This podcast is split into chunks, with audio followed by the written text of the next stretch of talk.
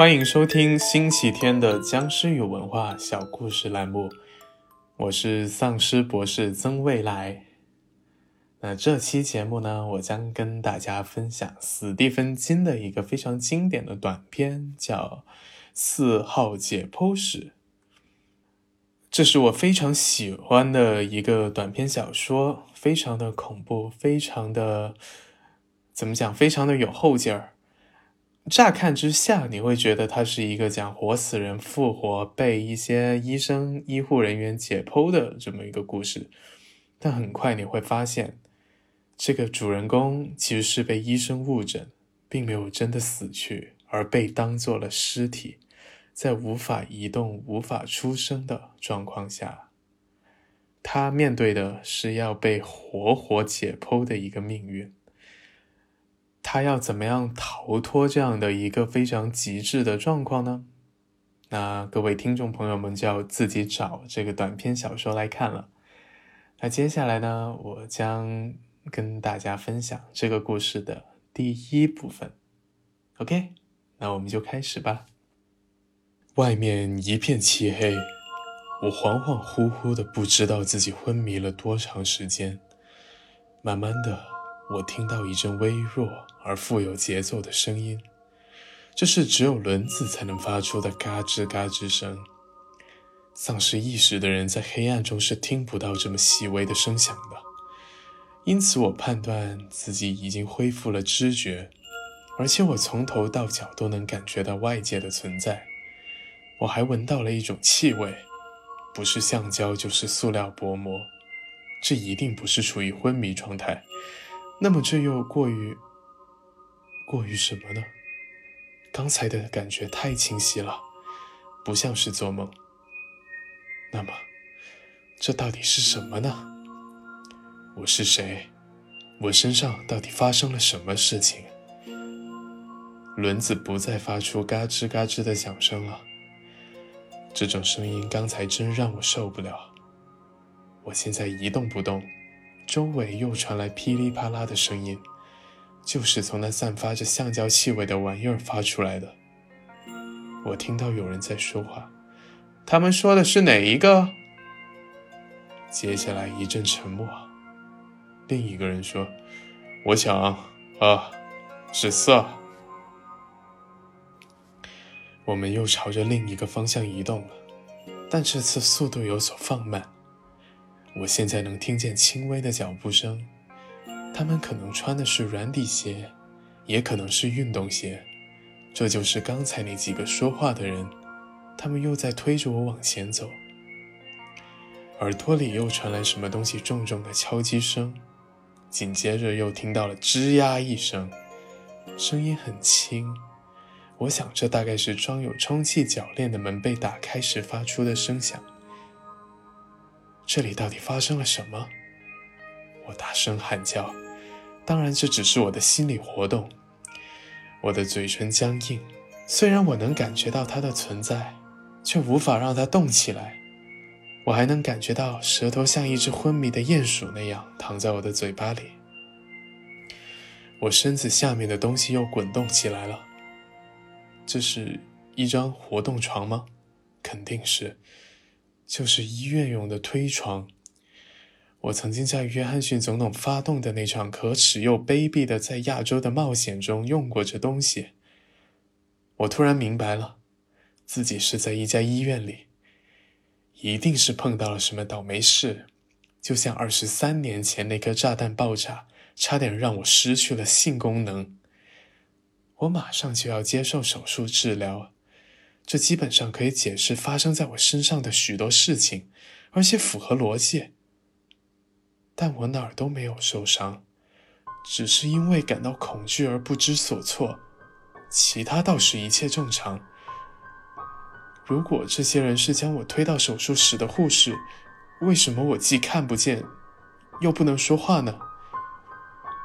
有人说话了，声音不是来自我前面听到的那两个人。伙计们，到这来！我的床被推到了另一个地方。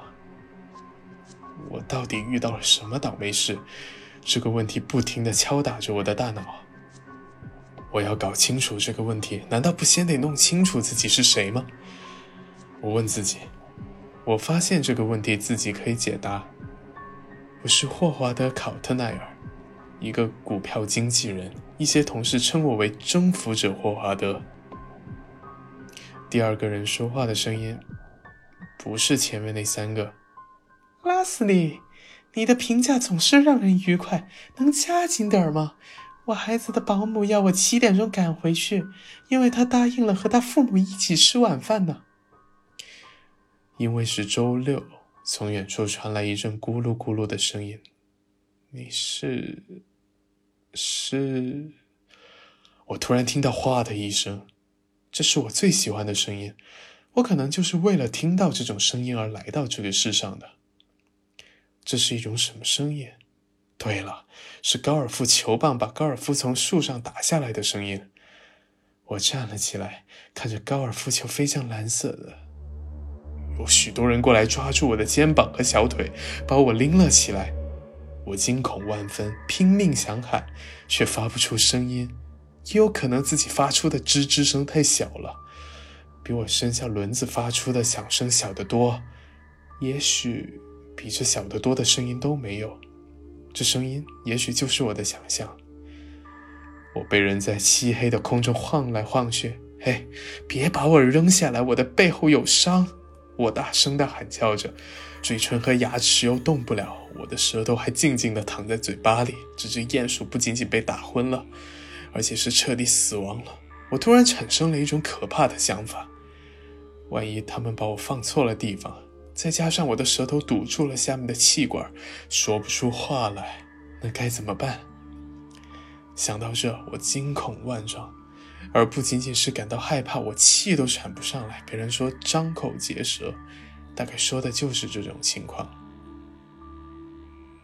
我听到有第二个人说话的声音：“医生，你会喜欢这家伙的，他长得像迈克尔·波顿。”女医生问：“迈克尔·波顿是谁？”第三个人开口说话，听声音像一个小男孩，年龄不过十几岁。他说。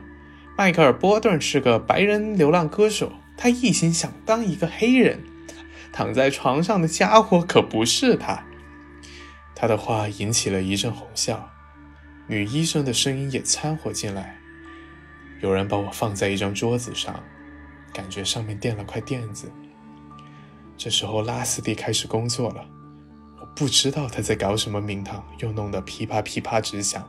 好像告诉别人，所有的日常工作都是他站在那儿一个人干的。一阵突如其来的恐惧让我不再感到好笑了，因为我想到，如果舌头堵住我的气管，喘不上气来该怎么办？如果我现在已经喘不过气了，该怎么办？我我是不是已经死了？死亡是不是就是这个样子？千真万确。我躺在这很舒服，感觉就像戴了避孕套一样。但是这儿真的令人恐惧，外面一片漆黑，还能闻到橡胶的气味，这些都证明我已经死了。今天我是征服者霍华德，我是事业有成的股票经纪人，我让德里市政乡村俱乐部的其他成员感到头疼。我还是举世闻名的十九栋高尔夫球场的常客，在一九七一年曾被派到湄公河三角洲的医疗服务队。那时我还是个胆小的男孩，夜里经常梦见家犬都会被吵醒。现在我又一下子体会到了这种感觉，这种气味。亲爱的上帝啊，我竟然躺在沉尸袋里！又听见第一个人说话的声音：“医生，在这签字吧。”请写重一点，一共有三页。听见钢笔在纸上沙沙的声音，我怀疑刚才说话的那个人给女医生的是块写字板。我的上帝啊，千万别让我死啊！我竭力想大声喊叫，却什么也喊不出来。我是在喘气吗？我是说我感觉不到自己在喘气，但我的肺好像没有问题。如果你游泳潜到太深的水里，然后拼命呼气，一定会感到非常困难和痛苦。但我现在呼吸起来却一点也没有这样的感觉，所以我一定会没事的。不是吗？一个声音在内心深处喃喃地说：“除非你死了，否则你的肺不会如此迫切的需要空气。不会的，因为死人的肺是不需要呼吸的，死人的肺只是……别担心。”拉斯蒂说：“医生，您下周六还有什么活动？如果我死了，我怎么会有感觉呢？”我怎么能闻到裹着我沉尸袋的味道呢？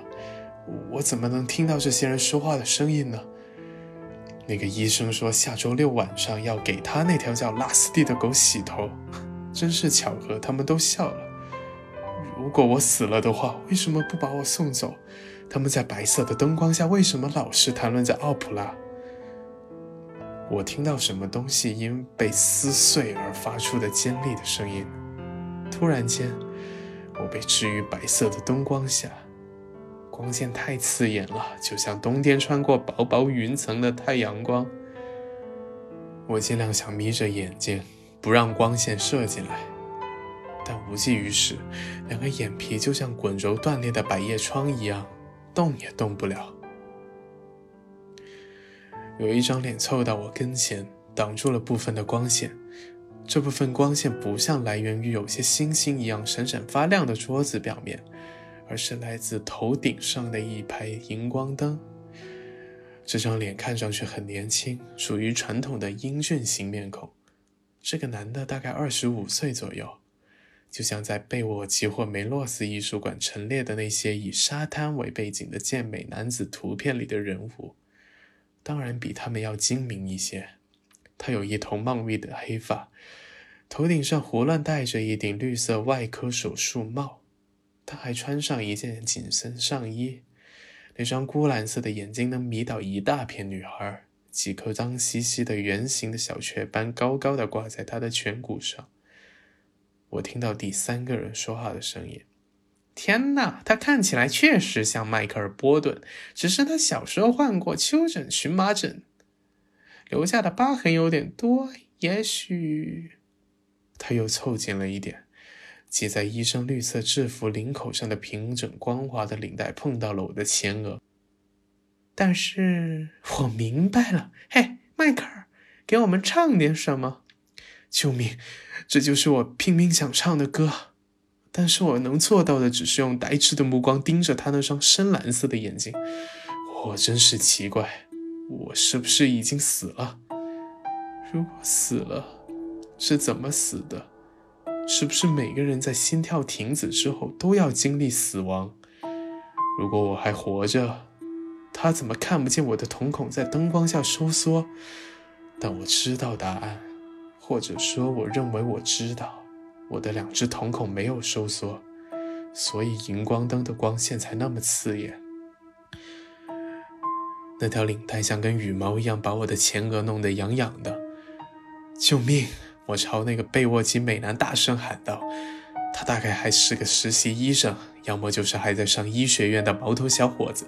救命啊！求求您了！我的嘴唇动都动不起来了。一双脸转了过去，领带不再碰到我的额头了。所有的白色光线都穿过我那双无助又迷茫的眼睛，直刺我的大脑。这种感觉像在地狱里被强奸，没什么两样。要是我再长时间的盯着这灯光的话，我就会变成瞎子。不过我想，也许双目失明不失为一种解脱。嘶，好像听到球棒打在高尔夫球的声音，但这次不像上次那么尖利了。我双手的感觉糟透了，这个球在向上飞，不。是在旋转，在转离，在转向。他妈的，我浑身难过极了。好了，今天的故事就讲到这里。想知道后面发生什么？到底主人公能不能告诉医生们，其实他还活着呢？他是不是真的还活着呢？那就需要听众朋友们自行去找《第四解剖史》这个小说来看了。那今天的节目就到这里。我们下周四再见。